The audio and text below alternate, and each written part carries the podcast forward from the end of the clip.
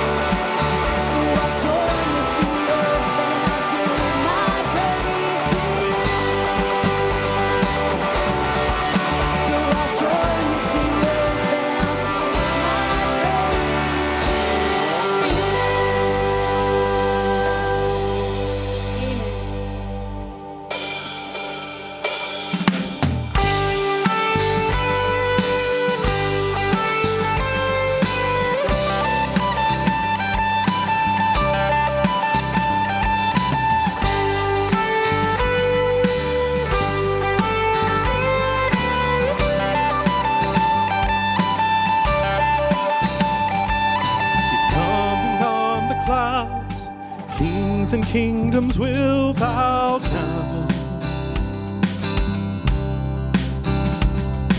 And every chain will break as broken hearts declare his praise. For who can stop the Lord Almighty?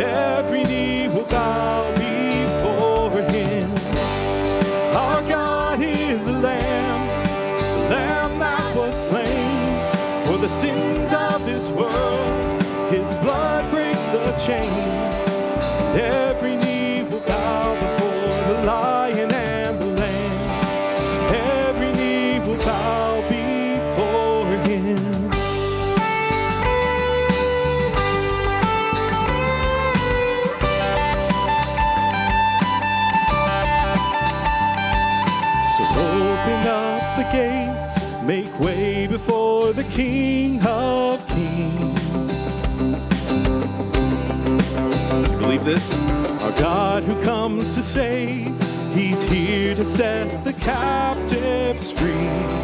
For who can stop the Lord Almighty?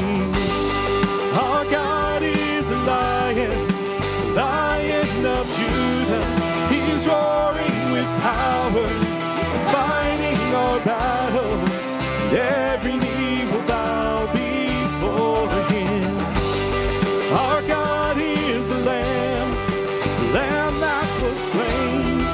the sins of this world. His blood breaks the chains. And every knee will bow before the lion and the lamb. Every knee will bow before him.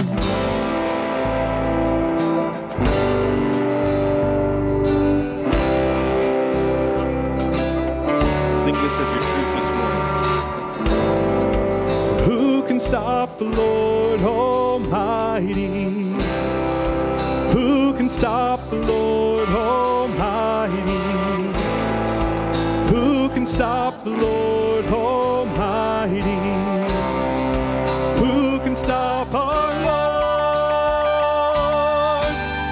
Our God is a lion, the lion of Judah.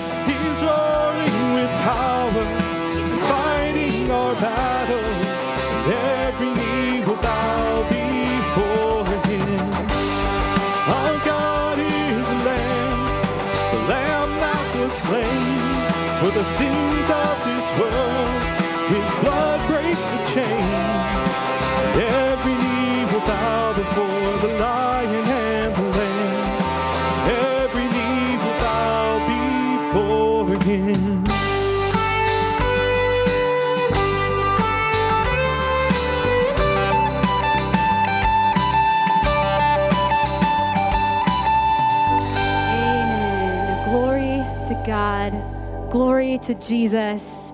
Glory to the Holy Spirit who comes and dwells among us. Well, this next song uh, has me thinking. As a mother, I sometimes wish I had a couple other hands or maybe another set of eyeballs, but the writer of this song saw fit to ponder what it might be like to have a thousand tongues, to sing the praises of our God. And this isn't a thousand people, but we have many here. So let's sing this to his glory and his name. Oh, for a thousand tongues to sing my great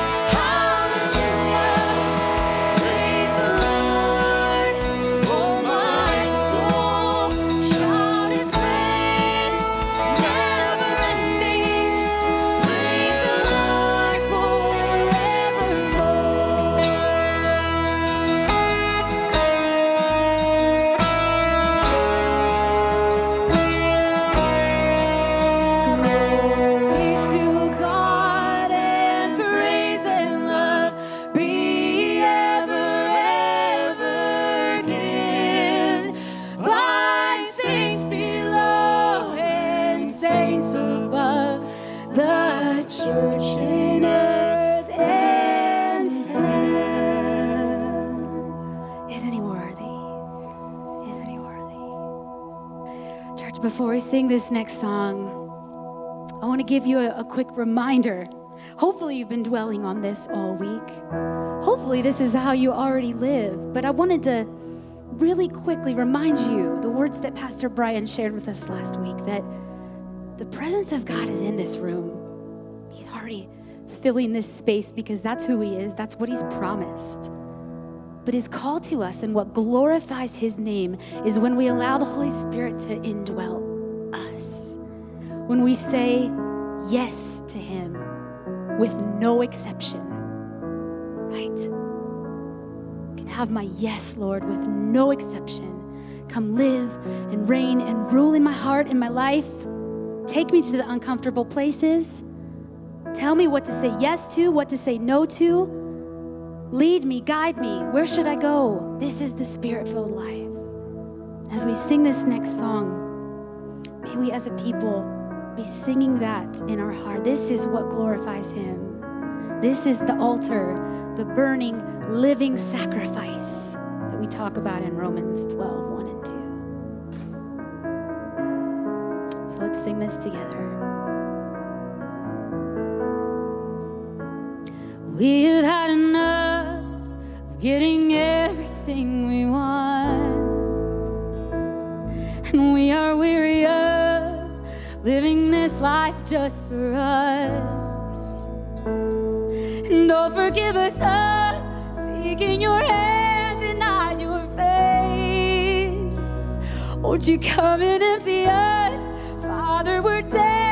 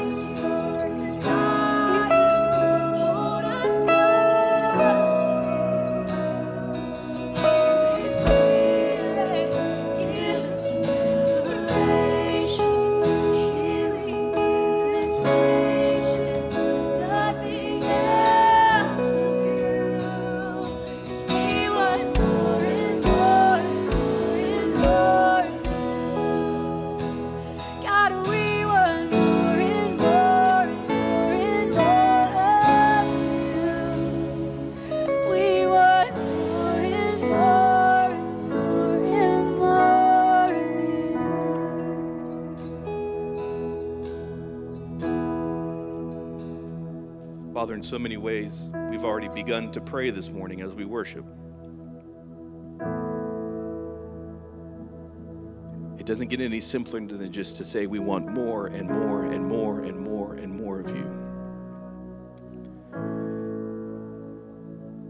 Father, stoke the fire in our hearts this morning. Speak to us, Lord. Whether we come into this place, Lord, everything going well, everything feeling well, life being good, or whether we come into this place with deep struggles, Father, you say, Welcome, come in. And we ask for more and more of your Spirit. Father, it is not possible for us to have enough of who you are. So we just ask you continue to pour yourself out on us today. Thank you for what we have in this place. Thank you that we can even say those things to you. Thank you that we can ask for more of you. Thank you that you are not a God of limits, but you are unlimited.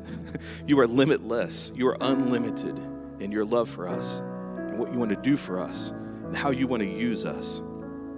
So, Father, today, as we come, as we worship, as we pray, as we ask for more, Lord, reveal your purpose for each and every one of us. You have called every single one of us today to be your light into the world we live in. in our homes, in our work, in our communities. Father, may this be a time of renewing and recharging and refreshing today as we just open ourselves to what you would say to us and how you would pour into us this morning. Thank you so much, Lord, that you hear every single one of us and know us, and that today we can have a one on one conversation with you in the midst of our church family. Bless us now in our time. Bless the word that will be brought to us. Bless us, Lord, in all that we say and do in your name. Have a new addition to our faith family. Uh, the Christina and Clay Gates welcomed their child into this world, their daughter Anya, this week. So that was the eighth one we are expecting. We know we've got a couple more coming, so that, that's always exciting news. But we also get to introduce you today for the first time. Um, Owen is here today. So, Sarah, do you mind standing, Sarah? Going to introduce Owen to our, his, his church family. There he is, and uh, we're not going to clap. Go ahead. All right. If you wake him up, though, it's your fault. So, okay? If you wake him up, I'll put him back to sleep here in just a few minutes. So it's all good. So, well, Sarah, so good to have you and Owen with us. I'm so excited for, for you and Tom and Willow and and uh, God certainly has been uh, working in our faith family, growing it naturally, so to speak. We certainly love that. We also want to see people grow because they're coming to know who Christ is and to accept uh, the saving grace uh, that Jesus provides for us through his actions on the cross and enter into this life of relationship with him and, and uh, able to fulfill the purpose he has for us. And we, we are able to do that through the giving of the Holy Spirit that God promised and gave to us a spirit that enables and, and equips us to fulfill his purposes. And we've been having this conversation the last several weeks about holy smoke, about the smoke that we leave behind when we allow the Holy Spirit to work in us, to work through us, to, to work out of us. We began this conversation by talking about imitation smoke and, and real uh, people who like to smoke meat and, and barbecue and grill. You've seen the imitation smoke you can kind of squirt on the meat, and just, it's just not the real thing. You know the difference. And the truth is, our world knows the difference too between the imitation and the real. You can see it, uh, you, you can tell. And I promised you several weeks ago that I was going to start going to, as I do, as I sacrifice often for my faith family, visiting barbecue places around our area. And I have to admit, I've been here now a little over a year, and I'm a little upset with you.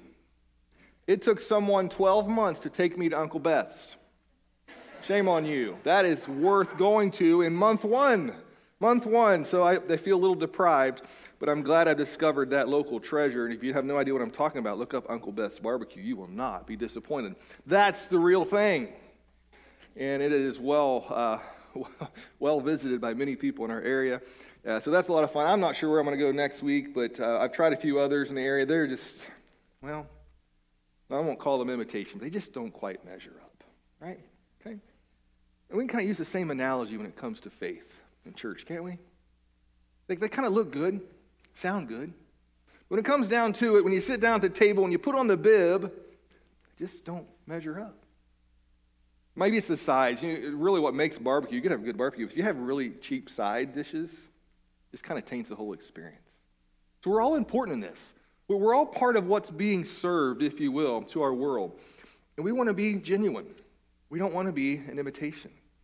We also don't want to be that type of smoked meat, if you will, that you have to slather, lather in barbecue sauce. Sometimes you can cover up bad cooking with a little bit of extra barbecue sauce or hot sauce or ketchup. You ever have someone who puts ketchup on a steak? I hope you only ate with them one time because you shouldn't eat with them again. Okay, just, just once. yeah, that's just, that's just not right. Now, well done, a perfectly cooked steak, a good steak doesn't require any type of sauce. But I see, I'm speaking to, I know, who, I know who I'm talking to today.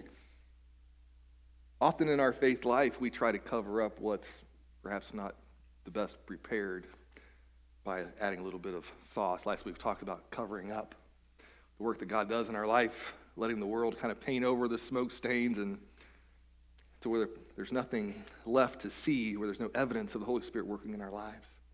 And today we're going to talk about, um, continue this conversation of what does holiness look like? After a year together, you, you hopefully have caught on, maybe you haven't yet, and that's okay too, that I often speak of, of the practical application of what we find in God's Word. Uh, what we read in here should change how we live, it should change how we treat one another. It, it's a guide not just in how we relate with God, but how we relate with others. So when God does something in our lives, when the Holy Spirit moves in us, when the Holy Spirit moves into us, it should change how we then interact with everyone else. At times in our history, holiness has been described as, a, or, or as, as a descriptor, if you will, has been kind of a characteristic, an external thing. And if we kind of paint it in that picture, what we end up with is, well, does holiness have red hair? Believe it or not, I used to have red hair. Was about six kids ago that had red hair. Um, don't have red hair anymore. We could use holiness as a descriptor of blue eyes or 11 fingers, nine toes, whatever you want to do. We, we can make it something visual. While there should be something to see when it comes to living out a holy life, holiness is much better defined by what we do, by who or whose we are. See, holiness speaks to being, to becoming, to fulfilling. That's not a new idea. We, we see this explained to us in the Old Testament, in the book of Leviticus. And I will admit to you, I haven't spoken often out of the book of Leviticus, but there's some valuable teachings in there if we just open up our hearts and our minds, see what God has for us.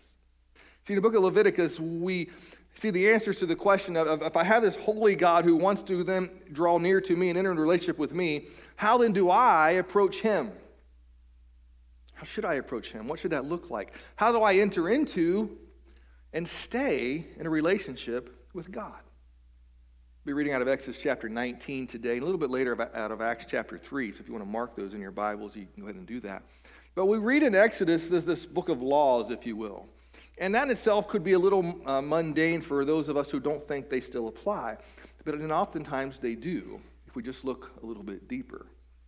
In the first 16 chapters of Leviticus, we see this explanation uh, of how we're to live this life of purity and, and, and these rules of hygiene and, and these rules where God's giving his people boundaries and instructions on how they can live a life that's healthy and honorable.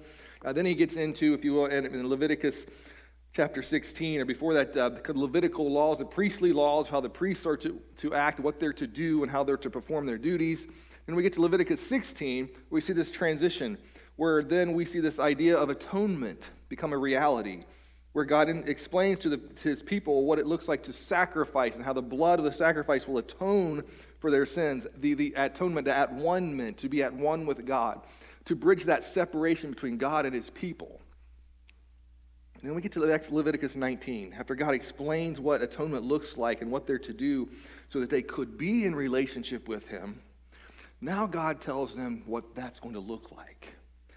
See, God invites them to draw near to Him, but once we draw near to God, our lives should look different. And here's what the difference looks like. Beginning in verses 1 through 4, I'm not going to read all of Leviticus 19, I'm going to jump around a little bit, but there's some important things here that I think should speak to us this morning. Beginning with verse 1, the Lord said to Moses, Speak to the entire assembly of Israel, and say to them, Be holy, because I, the Lord your God, am holy. Each of you must respect your mother and father. You must observe my Sabbaths. I am the Lord your God. Do not turn to idols or make metal gods for yourselves. I am the Lord your God. So God begins this explanation of, of what this life looks like as we walk with him. He says, Speak to the entire assembly, Moses, not just the priests. Speak to everyone and say to them, This is what you're called to. Be holy, because I, the Lord your God, am holy.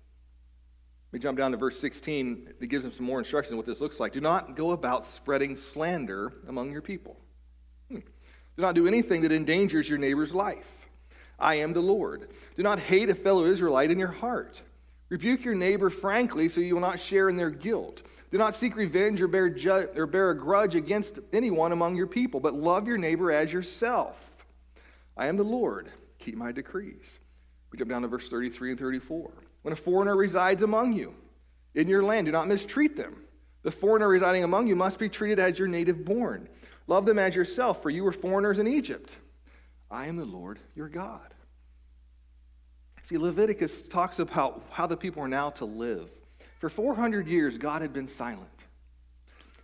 God raised up Moses. God called Moses to go back to Egypt brought about the Exodus and the 10 plagues. Pharaoh finally said, Yes, you can go. They cross over the Red Sea. They're now in the wilderness. Now God shows up to live among his people. But when he shows up, he expects his people to change, to live life differently. This invitation that God gives to them first is described through this of how to live life, how to live a pure life, how to live a hygienic life, how to live a healthy life. He, he describes the priestly roles. He then goes through atonement, sacrifice, invitation becomes God's people. Now that you're God's people, this is what you should look like. This is how you should live life. It's not about what you wear or don't wear, what you even do or don't do, or how you look on the outside. It's all about what's on the inside to all people. Now, Dr. Crocker at General Assembly uh, just a few weeks ago talked about how we are all called to be priests. We all have this priestly call as the people of God. We see this reiterated in Leviticus chapter 19. Say to everyone, the entire assembly of Israel, be holy, as I am holy. But then we see this shift. It, it's, we're first invited to be with God. And that's a beautiful invitation. If you've not yet come to this place where you are with God, He is still inviting people today to draw near to Him, to, to walk with Him. But then once we are, are with God, there's a shift that occurs. And we see this shift in Leviticus 19. We're then invited, encouraged, compelled to become like God. Church, being with God is the initial point of salvation. Is that enough to get to heaven? Yes, being with Him is important. If we accept our salvation through the blood of Jesus Christ, we are with Him. But if that's where we stop, we can have a lot of conversations about that. We stop right there, then I believe we won't be with him long. Because our world tends to tug and to pull us in different directions. We have to recognize the next part of the conversation is we're invited then to be like God. Now, that could be a little overwhelming. That could be something like, wow, I, I can't do that. That's too much for me. And you're right. It is too much for us on our own. But God sees fit to give us someone who helps us to be like Him the Holy Spirit.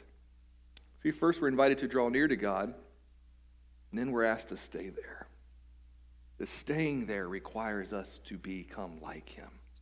This call to holiness, it begins with and is, about, and is all about our relationship with God. This vertical relationship, if you will, begins at atonement, at the at one with God, our salvation experience. The moment we say yes to Jesus Christ and ask for his forgiveness, there's this vertical relationship that begins, this up and down relationship. As God draws near to us, that we decide that we want this, that we want to be with him. We confess our sins. We, uh, we confess Jesus as our Lord and Savior. And we begin and we make this vertical connection. But then we get to Leviticus 19 where we begin to see now this horizontal expression of what our faith should look like. The how is provided for us. We don't have to guess. We don't have to wonder. What we see Leviticus 19, if you're really paying attention, is a summary of the Ten Commandments. We could go back and review them if you'd like to. It says, Each of you must respect his mother and father. That sound familiar? You must observe my Sabbaths. I am the Lord your God. Do not turn to idols or make gods of cast metal for yourselves. I am the Lord your God. Jumping down to, to verses 33 and 34. He says, When aliens live among you in your land, do not mistreat them. An alien living with you must be treated as one of your native born. Love him as yourself. Love your neighbor. Again, we, we see this all throughout God's word. These aren't new things for us. Do not go about spreading slander among your people. Don't gossip. Don't do anything that endangers your neighbor's life. Don't hate. Don't seek revenge. Don't hold a grudge says the end of verse 19, then I'm the Lord, keep my decrees. Don't just connect with me, stay with me. Stay here with me, walk with me, be with me, become like me. But see, this is where the cycle begins, isn't it? It's this horizontal invitation. As we tend to, at times, like the idea of sitting next to God. So I got these two chairs, and I'm going to sit down here, and God's just drawing near to me, and we're just sitting together. We kind of like that, don't we? The idea of sitting next to God, leaning over, and chit chatting, and talking to Him. Then, you know, life kind of gets in the way. Before we know it, well, hey, God, I'm still real close there, but, you know, I start to kind of make my own decisions, following His decrees most of the time, not all the time, but most of the time. And then that leads to you know, a little bit more.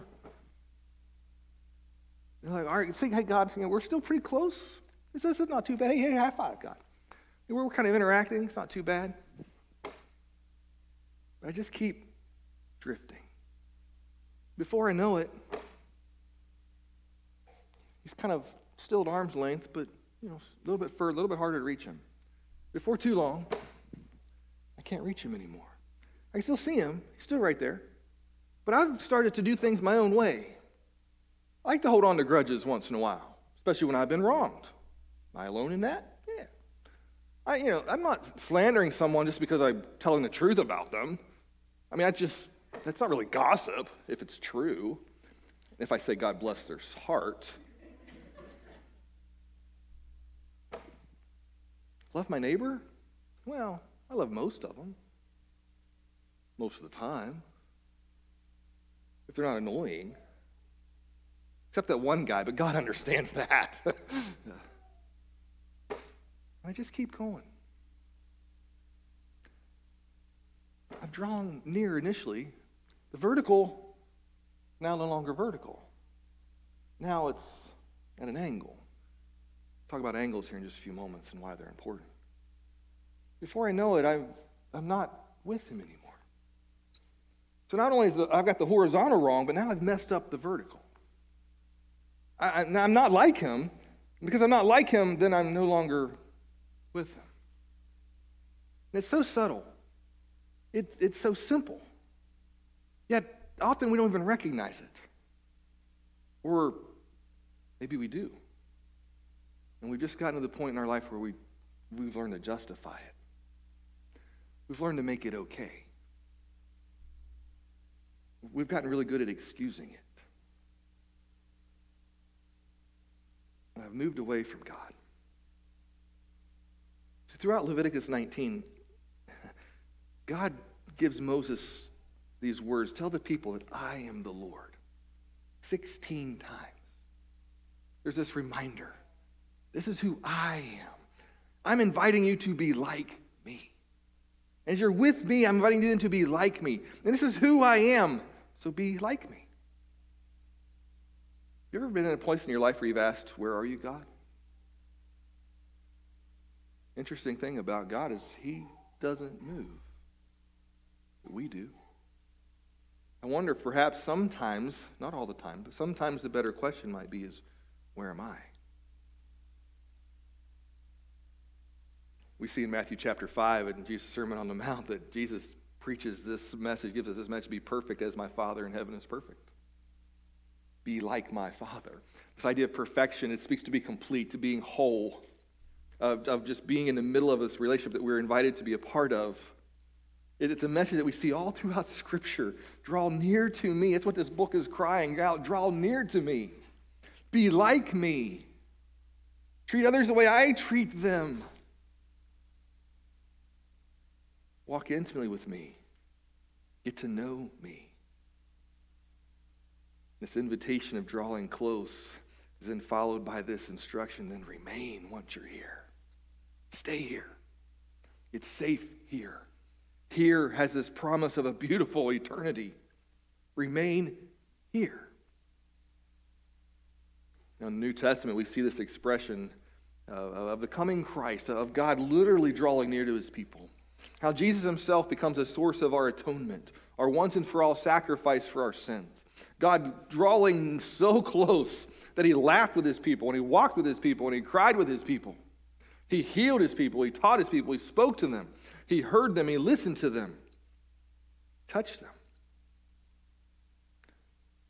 And he invited them to follow. we see the same calling. We receive the same calling in our own lives, and we see the same expression of being in our lives today. Now, I've, I've never been one to put bumper stickers on my car. My, my daughter's got this sticker for the soccer team she plays on, and she's just dying to put it on my truck. And I keep telling her those stickers are specifically for vans and not trucks. uh, she doesn't believe me. But I remember growing up, there was a bumper sticker, it was quite popular. Perhaps you remember it. It said, God is my co pilot. Remember that? God's my co pilot. And you just picture it two seats, you, you in the seat, and you're flying the plane, God sitting next to you. My previous ministries, I've, have had the opportunity of ministering to some pilots. Uh, at one of my churches, there was a pilot who talked about uh, he had his own plane for a while, and he would invite people to go fly with him, but he'd often tell the story about how he had survived crashing his plane into a tree and hanging upside down. I never flew with him. I had no interest in that. I've had a couple of commercial pilots attend to my church, and during lunches and conversations with them, um, there, there, I learned a lot about flying. And, and one of the things I learned about is this, this um, importance of one degree. A few weeks ago, we talked about our, our, evangelistic temperature and raising our evangelistic temperature one degree, and many of you have done that. I, I, thank you for, for taking up that challenge and for choosing to raise your temperature one degree. But this is a different type of degree. It's kind of a degree of a circle. If you don't know, a circle is made up of 360 degrees. That's why it's so round, 360 degrees. And uh, this speaks to this idea of, of your bearing or the course in which you're flying an airplane. Uh, when you're going to leave one airport and get to another airport, there's a, you know, to get to your destination, there's a bearing you have to choose to fly at. And once you get your bearing set, uh, pilots are aware of, there's this very critical thing called the, the rule of 1 in 60. The 1 in 60 rule is simply this for every degree that you are off course, after 60 miles, you'll miss your target by one mile. Now, on a small scale, maybe not too bad. If you're only flying 60 miles, that's okay uh, unless that one mile is in the middle of a lake or an ocean or side of a mountain. The longer you fly off course, the farther we land away from our destination. The church, the longer we drift, even by one degree, may not seem like much, the further we get away from our destination. It's so important for us to recognize that. Because in our culture today, we're really good at saying, well, that's not that bad. Just one little vice. Just one show, just one type of music, just one type of uh, social media, whatever it might be. If it pulls me away from the vertical, it ends up in the long run being deadly. It costs us something. See, God invites us to sit next to Him and to remain there. That's what we're called to do. Leviticus, though, helps us stay on course. Jesus' teaching helps us to know what it looks like to follow after him. God's call to be holy enables us to keep our bearings. What's your destination? Maybe that's the question we should begin with. We love this idea of being saved from ourselves, being saved from our sins. Do we ever really give a lot of thought up to what eternity looks like? It's a long time. It's all time. And I don't want to be separated from God simply for a, a quick worldly pleasure or something this world might offer me that's temporary. And I got to be honest with you. If I'm sitting in this seat flying the plane, I'm in the wrong seat. If God's my co pilot, the wrong person's flying the plane. Now I've got to be willing to get up, say, God, you sit here, and I'll sit here. You fly, I'll follow. You show me the way, and I'll try to duplicate and replicate and to be who you want me to be. Perhaps today some of us need to switch seats. Maybe some of us have drifted a little bit too far. And it's a beautiful thing. If you realize you're off course, all you got to do is some calculations in your head, or ask the autopilot what you're to do, or ask air traffic control, and they'll help you adjust your bearing. You don't have to go backwards and start and go and retrace your steps. Just start over. And our God, in His grace, allows us to readjust and to get back on track. See, Leviticus speaks to us about the importance of this vertical. But then the book of Acts helps us with the practical. This horizontal expression of what drawing near to God looks like, what holiness looks like. Acts chapter 3. Boy, we see this incredible then responds to the giving of the Holy Spirit that we've read about previously in Acts chapter 2. And here we have Peter. I love Peter. I, I like Peter because I relate to Peter a lot. I'm probably a lot more like Peter than I realize. Peter, we understand, he was kind of impulsive. He would often put his foot in his mouth, and, and he would, uh, but if he got a few things right along the way, so he got all these pieces, he just had them in the wrong order. But right before Jesus was crucified and arrested at the Last Supper, Peter uh, first, he tells Jesus, I'll, I'll never desert you. Jesus calls him out. says this very night, not only will you desert me, you'll deny me. Peter's really humbled in a very powerful and profound way. This fisherman, who really didn't have a way with words, then 50 days later, after Christ's ascension or resurrection, I'm sorry, was filled with the Holy Spirit. And we see this incredible message that Peter gives, and thousands are saved on that first day, and the people continue to be saved. And we read in Acts chapter 3 this encounter that Peter has with one man, a man who's lame, who can't walk. Scripture tells us one day Peter and John were going to the temple at the time of prayer at 3 in the afternoon. Now, a man crippled from birth was being carried to the temple gate called Beautiful, where he was put every day to beg from those going into the temple courts. This man sees Peter and John, doesn't know anything about them. They're nothing special, they don't look any different. Too often we might think of those that are holy that maybe they walk a little differently.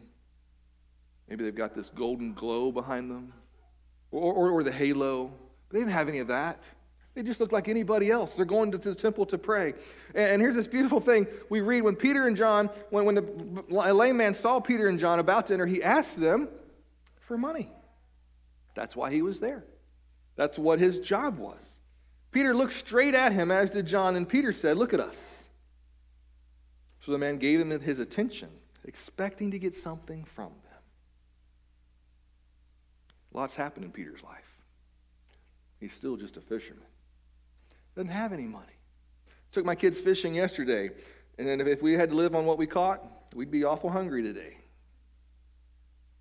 You might be better at fishing than we are.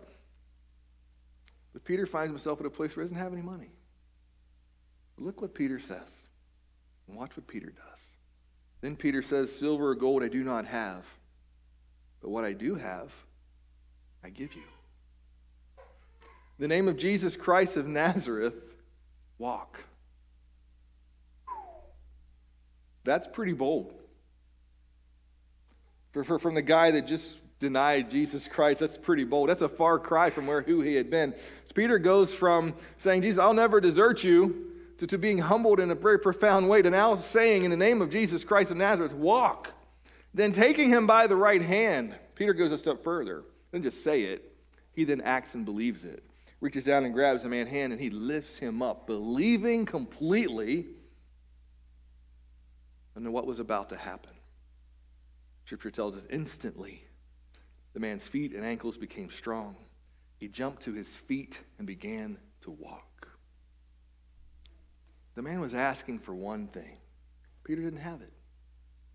I wonder, often wonder what if Peter did have money in his pocket, what would Peter have done? I'm glad we don't have to think too hard on that because we don't know.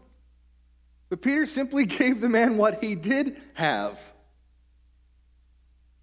God within him. The, Christ that remained in him, the Holy Spirit that had been given to him. The man jumps up, he began to walk. What a beautiful passage if you keep reading, uh, when all the people saw him walking and praising God, it wasn't just walking, he's now praising God. They recognized him as the same man who used to be begging, sit begging at the temple gate called Beautiful. And they were filled with wonder and amazement at what had happened to him. Church, I don't believe our world is filled with wonder and amazement anymore. Why? Because I think we do give the world what we have. We give what we have. And we can't give them what we don't have. That's why this conversation is so important for us. That's why we have to get it right. That's why we have to be willing to have this, this God, am I an imitation? God, have I allowed this world to cover up in me what you've poured into me? Because we give what we have, church. If we don't have it, we can't give it. And the world, I believe, is dying to see wonder and amazement from the church, from God's people, from those who are in this vertical relationship with Him, those who have remained in Him. Are we off just a degree? Two degrees? Obviously, the more degrees you get, the further away we find ourselves. In Leviticus, uh, God is leading his people through the wilderness. He's given them these rules, and, and for a season, the people did well. We also know in the Old Testament what begins to happen. And eventually we end up with these prophecies, and, and, and we see this incredible story and this description in Isaiah chapter 1. And Isaiah tells us in chapter 1 uh, that God's kind of had enough. And he says to his people, Hear the word of the Lord, you rulers of Sodom. Listen to the instruction of our God, you people of Gomorrah. Of course, we know Sodom and Gomorrah were destroyed because of their evil ways. And it's God's message through Isaiah to his own people. He likens them to Sodom and Gomorrah. If you look at our culture today, we're not so far off, are we? The multitude of your sacrifices, what are they to me, says the Lord? I have more than enough of burnt offerings, of rams, of the fattened animals. I have no pleasure in the blood of bulls and lambs and goats. You come to appear before me, who has asked this of you, this trampling of my courts? Stop bringing meaningless offerings. Your incense is detestable. New moons and Sabbaths and convocations, I can't bear your worthless assemblies. Your appointed festivals, I hate with all my being. They've become a burden to me. I'm weary of bearing with them. When you spread out your hands in prayer, I hide my eyes from you. Even when you offer many prayers, I'm not listening. See, when we drift and we go through the religious motions, God tells us what his response is. He wants the vertical. He wants to be in the pilot seat. He wants us to be sitting next to him. He wants us to remain in him. We might be tempted to say, well, that doesn't apply or describe us. That, that can't be us. That, that was written for someone else. Don't we, isn't it interesting how all of Scripture is written for someone else? Seriously. That's not for me. That's for uh, this guy right here. Ooh, I hope the one behind me is listening because they, they really need this. Oh, I hope my wife or my husband's listening. They could really benefit from this. It's always meant for someone else, right? Can I ask you a favor today? Can this just be between you and God today? No one else. Would we be humble and honest enough to say, Lord, would you speak to me? Do I need to hear this? Where, where am I at, God? Am I next to you? Or, I'm, am I a few degrees off?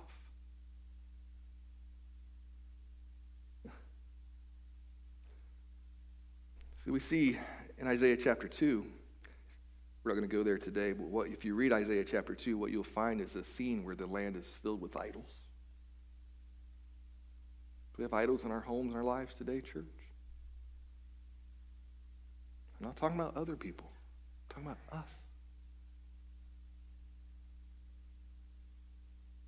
Do you have disconnect between the vertical and the horizontal in your life?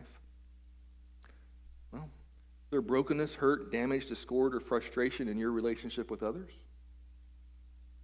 and with God. We find ourselves in these situations where we've got this discord in our lives our tendency is to look at what others have done or, or how they have caused it, and maybe they have caused it, but we're often very slow or too slow to ask, Do I have a part in this? Am I part of the brokenness? Am I part of the hurt? Am I part of the separation? Am I part of the frustration? Am I part of the damage? Am I part of the discord? Am I part of the slander? Am I part of the dishonor?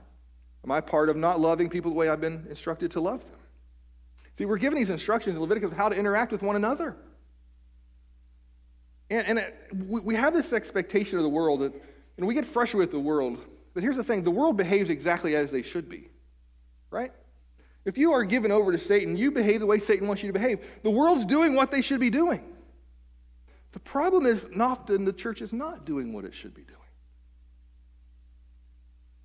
We've got a chance to fix that. We, have got a chance to, to correct our bearings, so to speak. In Galatians chapter 5, uh, Paul gives us this visual expression of what holiness is to look like in our lives. And beginning verses 14 and 15, for the entire law is fulfilled in keeping this one command love your neighbor as yourself. If you bite and devour each other, now doesn't that attractive? Watch out or you will be destroyed by each other. Most churches today are destroyed not by the world, but from the inside out. So Paul writes, I say, walk by the Spirit. walk by the Spirit. Not just draw, sit next to God, then become like God. Walk with God. Follow Him. Be like Him. If you keep reading in Galatians chapter 5, we get to a passage we all know very well. The fruit of the Spirit, what's it look like? We love one another. We are joyful people. We, we live with peace with each other. We, we forbear. We forgive. We're kind. We're, we're good. We're faithful. We're gentle. And we show self control. I've shared this with you before. I'll share it many times with you today, today and in the future. Fruit in this context, the Greek word is fruit, is singular. It's all or nothing. If you're going to remain in me, this is what life looks like, God says. So we keep growing, we keep striving, we keep reading, we, we keep praying because I don't know about you, but I struggle at times with some of them. That's where we continue to walk and to grow and to let the Holy Spirit help us to become who He was sent to help us become, to fill us. Let me jump back to Acts chapter 3. We give what we have. From out of us comes what is inside of us, church. We give what we have. We have discontent, anger, bitterness, frustration, or hurt. That's what we give. If we drift or wander or life that's a little bit off course, we compromise, that's what we give. If our bearings have led us into the world, allowing the world to fill us, that's what we give. See, the horizontal is always an expression of the vertical. And if the vertical isn't right, then what we give can't be either. See, this vertical relationship has to be at zero degrees, meaning it's a straight line. I get off one degree, two degrees, three degrees. I get further and further away from my pilot.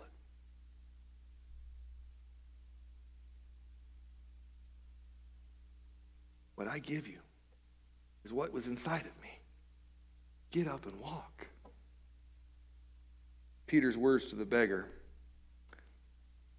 Those are my words to you this morning. Get up and walk. I invite you to stand, and Gamey's going to come, and here's what we're going to do today.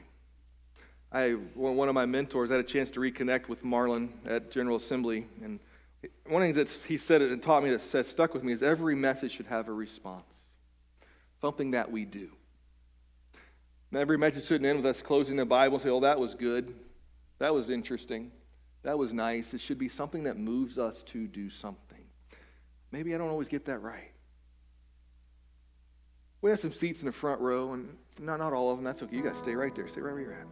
But here's what I think needs to happen today. I think there's some that are in the wrong seat. And today, their response needs to tangibly be getting up, walking, sitting in a different chair, asking God once again to take over, getting this vertical right. And for others, maybe the vertical's in a good place, but we're, we're struggling with then what following looks like.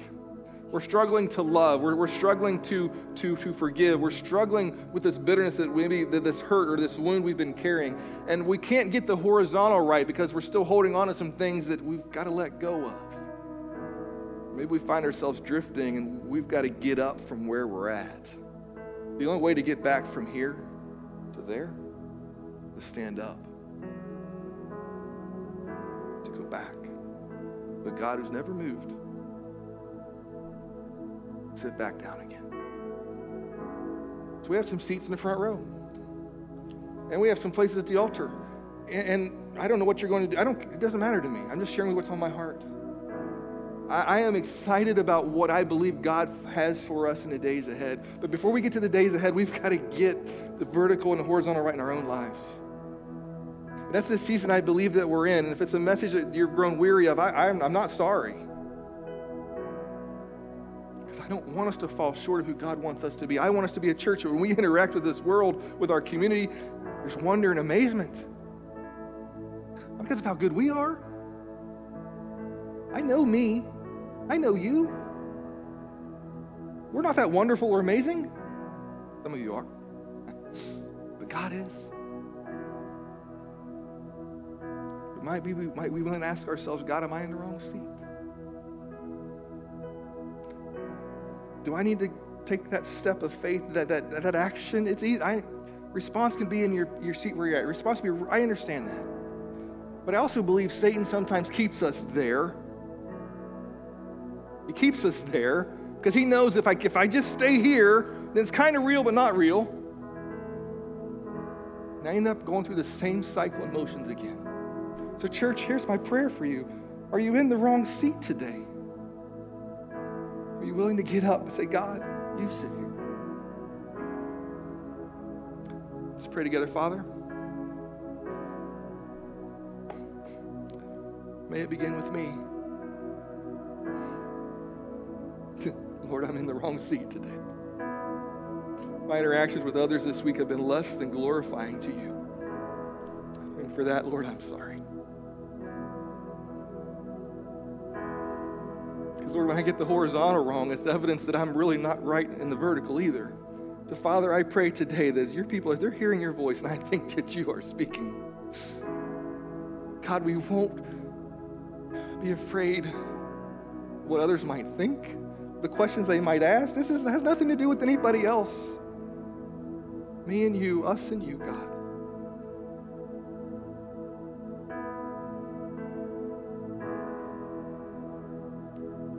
Speaking to you. I invite you to come.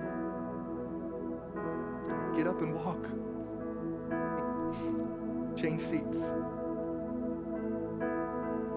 You have a loving God who's waiting waiting for you this morning. As we worship and the Lord speaks, our altars are open. There's some seats in the front if you need to come. Church, let's readjust our bearings this morning.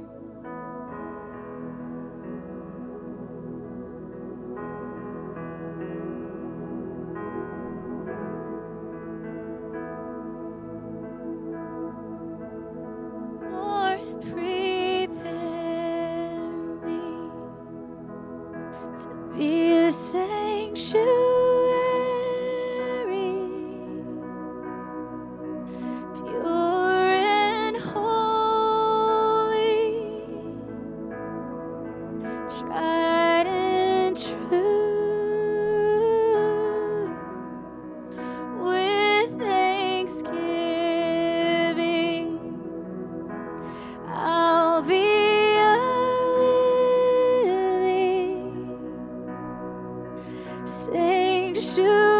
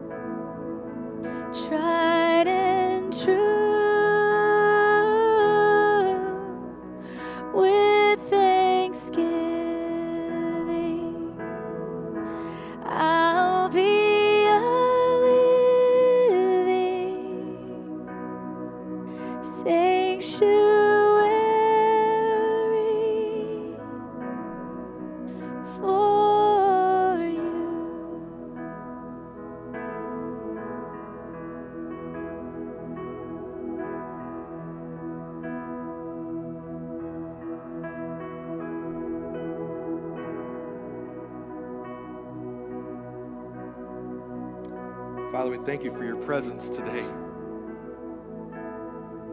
As Amy shared, you not only filled this room, but you're in the works right now of filling us as well. Lord, I won't drag this out. I, not my practice, but I will give you the time and the space you need. I want to pray for those who right now maybe they're just gripping the front of the seat in front of them, Lord, and just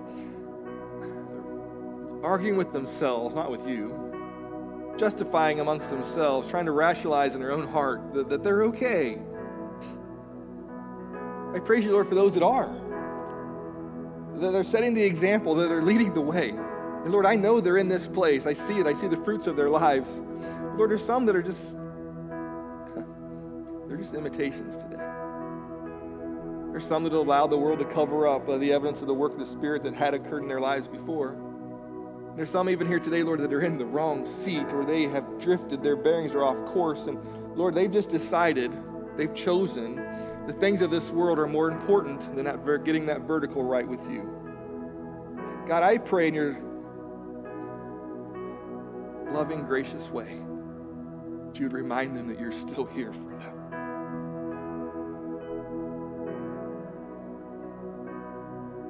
For the one who hears you but saying no, not today, not yet. Whisper to them, Lord, that they're still loved, that you're still waiting, that you're still here.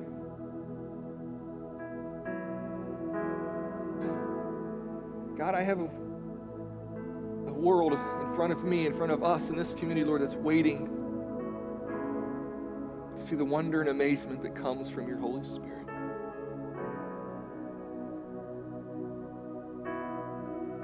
Thank you, God, for what you're doing, what you have done in this place today, what you're going to continue to do among us. As we, as your people, continue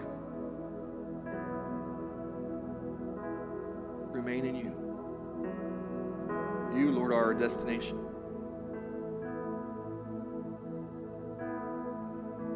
Keep our bearing straight. In Jesus' name we pray.